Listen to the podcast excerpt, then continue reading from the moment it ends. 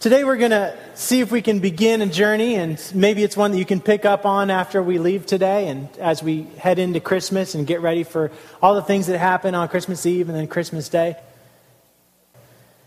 Today I'm going to ask you to probably step outside of your normal pattern, outside of where you normally lay in your day, and, and try to transport you.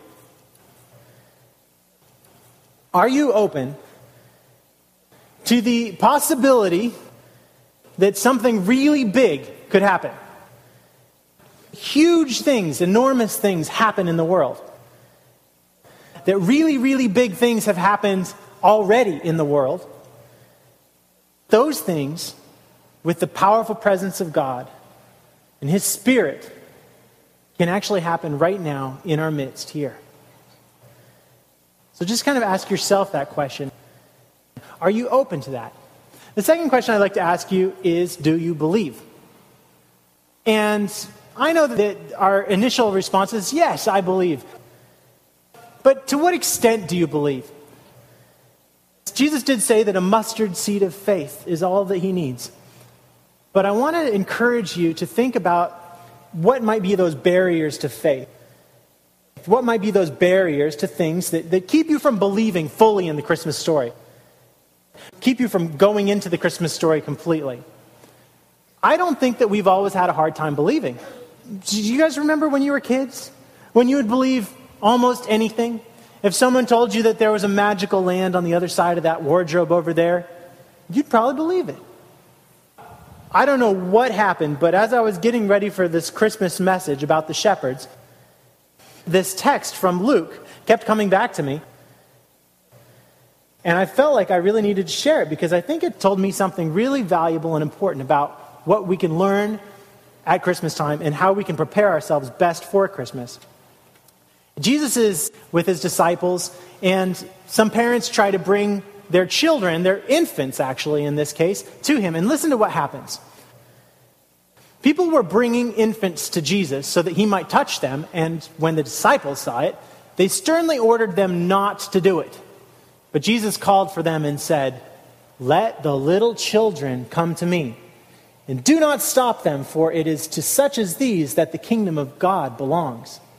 Truly, I tell you, whoever does not receive the kingdom of God as a little child will never enter it. Wow, I could hardly believe what I read. He who does not receive the kingdom of God as a little child will never enter it. And I started thinking how important it is for us to embrace that childlike spirit as we head into the Christmas season. A lot of times I think we discount that. But there is something that happens in us as we get older. We stop trusting and we stop believing.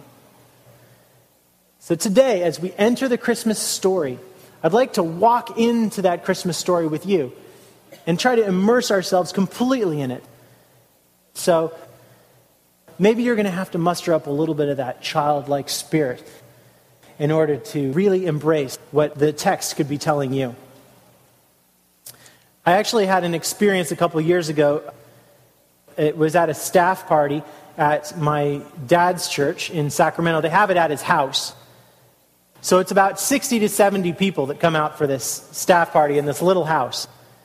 So we try to make it as magical as possible to try to set out all the ornaments and all of the different things. I don't know if you have your standards, but this was a little out of the ordinary. I saw a wardrobe that we have from Scotland, from our family, in the corner of the room, and it had the old, musty, kind of gross fur coats hanging in it. So I decided that I would take the, the, the pine branches that were left over from the tree and stick them out in between the fur coats. You get where I'm going with this? And I had a little snow falling out the edge of the wardrobe, and then I had a lion's tail. I don't know maybe this is the reason we keep such random junk around our houses, right? So for some reason we had a lion's tail. So we put a lion's tail hanging out the edge of the wardrobe. And the kids would come and they would see this wardrobe in the middle of the room. And they knew what was going on. And I reminded them, I said, you know, it's just possible at the right time, if you open the wardrobe, you could possibly walk through the back of the wardrobe into a magical land called Narnia. The kids were just amazed and they loved the story. And there was one kid that didn't quite get what I was saying. He didn't quite believe, he didn't quite trust. Walked to the back of the wardrobe and kind of knocked on it a little bit more. And he just decided that he was going to give the wardrobe a big push. And he pushed the wardrobe over in the middle of the living room. That story has stuck with me ever since. Because I think sometimes in our lives, we just go tip over the wardrobes. We ignore the manger. We ignore those places where God might want us to depart from our normal everyday and to really embrace the Christmas story. If we can step inside the story of the Christmas text today, it will become part of our story. So let's do it. I've employed one of my favorite storytellers. Have you guys heard of Garrison Keillor? He is one of the best storytellers in the world, and we have the privilege of having Garrison Keillor read the Christmas text. And I think that it might help us to be transported back in time, 2,000 years, to when those shepherds were out in the field. So let's listen to Garrison Keillor as he reads from Luke. She wrapped him in strips of cloth and placed him in a manger there in the stable. And there were shepherds living out in the fields near Bethlehem who were keeping watch over their flocks that night. And suddenly an angel of the Lord appeared to them, and the glory of the Lord shone around them, and they were terrified. But the angel said to them, Don't be afraid. I bring you good news of great joy that will be for all the people. And the angel said to the shepherds, Today in the city of David, a Savior has been born to you, who is Christ the Lord. And this will be a sign to you. You will find the baby wrapped in strips of cloth and lying in a manger. And suddenly a great company of the heavenly host appeared with the angel, praising God and saying, Glory to God in the highest, and on earth peace, goodwill to men. And the shepherds went and found the stable and the family, the child lying in the manger, and they knelt down and thanked God.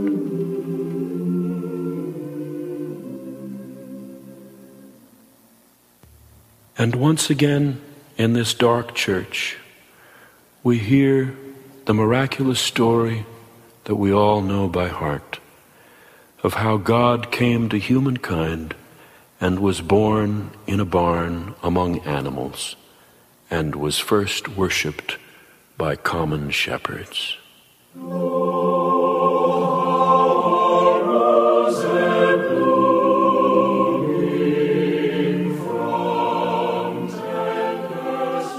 You may not know this, but shepherds at the time that Jesus was born were the lowest of the low. They were not well respected individuals. If you've met a shepherd today, I don't know if you have met a shepherd, but they are very antisocial people, generally speaking, because they live alone. They live where the sheep live.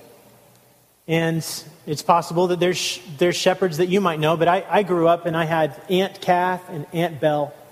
And they were two women who were shepherds in the Highlands of Scotland.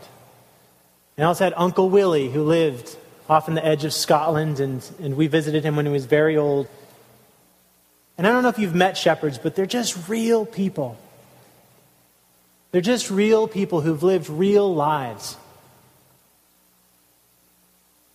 These shepherds were the only people that we know for certain were at the birth of Jesus.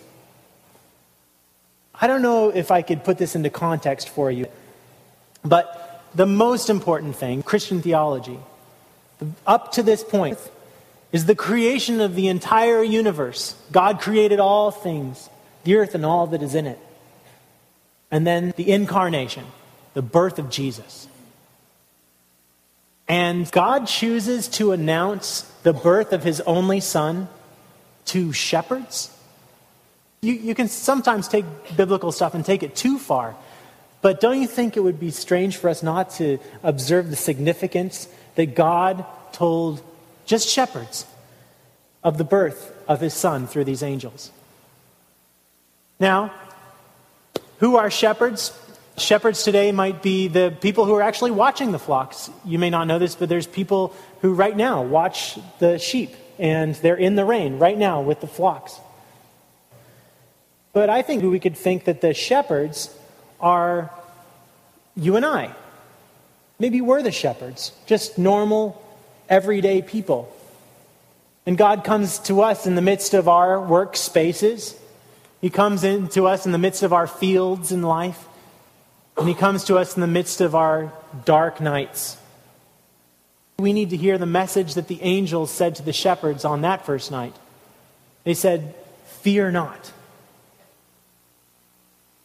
If you're like me, there are times when I don't leave my space and, and go in search of Christ. I don't leave my place of comfort and seek out Christ in the manger.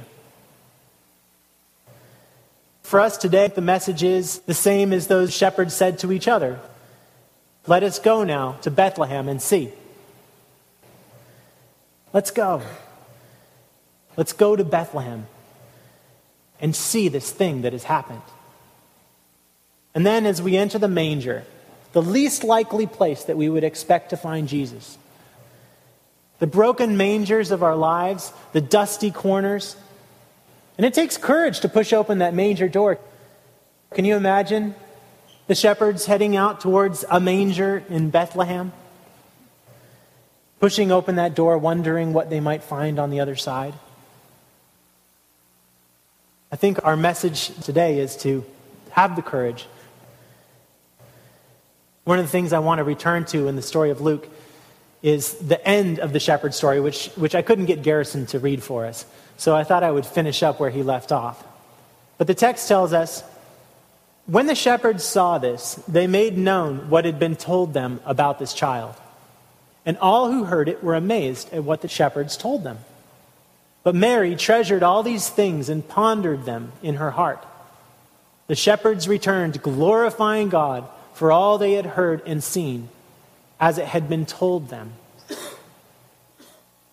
One of the things that I think happens when we go into the Christmas story and we let go of all of that Grinchness that we have, all those things that have been built up in our life that have really separated us from the ability to believe, to receive the kingdom of God as a child. One of the things that happens when we enter the Christmas story and we enter into the narrative, when we walk through that wardrobe and we really experience all that God wants to communicate to us, this Christmas story becomes a part of our life. And it becomes inseparable, and we become one with Christ. And I don't know if you have had this experience. Maybe you can remember it from when you were a child. There's this moment where someone says, James, You've got a Christmas present under the tree here with your name on it. And I don't know why. It always catches me, and I say, Really? And I go over and I see it, and they say, Yeah, it's from someone who really loves you more than you can know.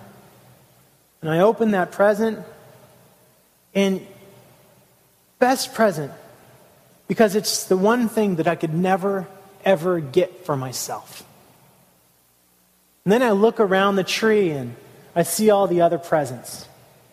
And they have the names of my friends and family. And there's also presents there with names of people I haven't even gotten to know yet. I think we go to the manger and we discover Christ there lying in the manger. And it's like a great present that we can open at Christmas. Every year you get to open this present.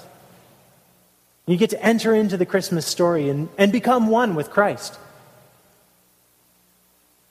But as we approach Christmas Eve, I can't encourage you enough because it's motivated me. And maybe it'll motivate you too. When you see those presents under the tree with people's names and they don't even know that there's a present there for them.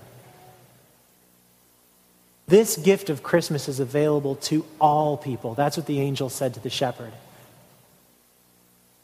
And I'd encourage you as we head out to Christmas and we get ready for, for Christmas Eve at Highlands Church, which really is an incredible experience. It's like a gift. If you've never been to a Christmas Eve service at Highlands, it is amazing.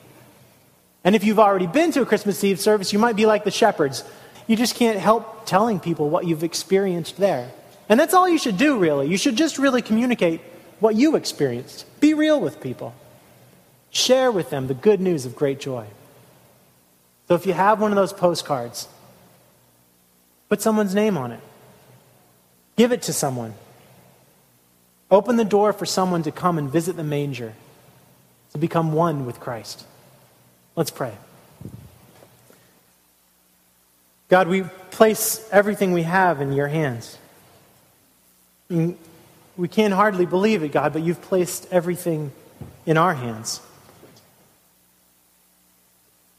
You've transformed our hearts. And God, I pray that you would give us the ability to receive the kingdom of God this year with the spirit of a child.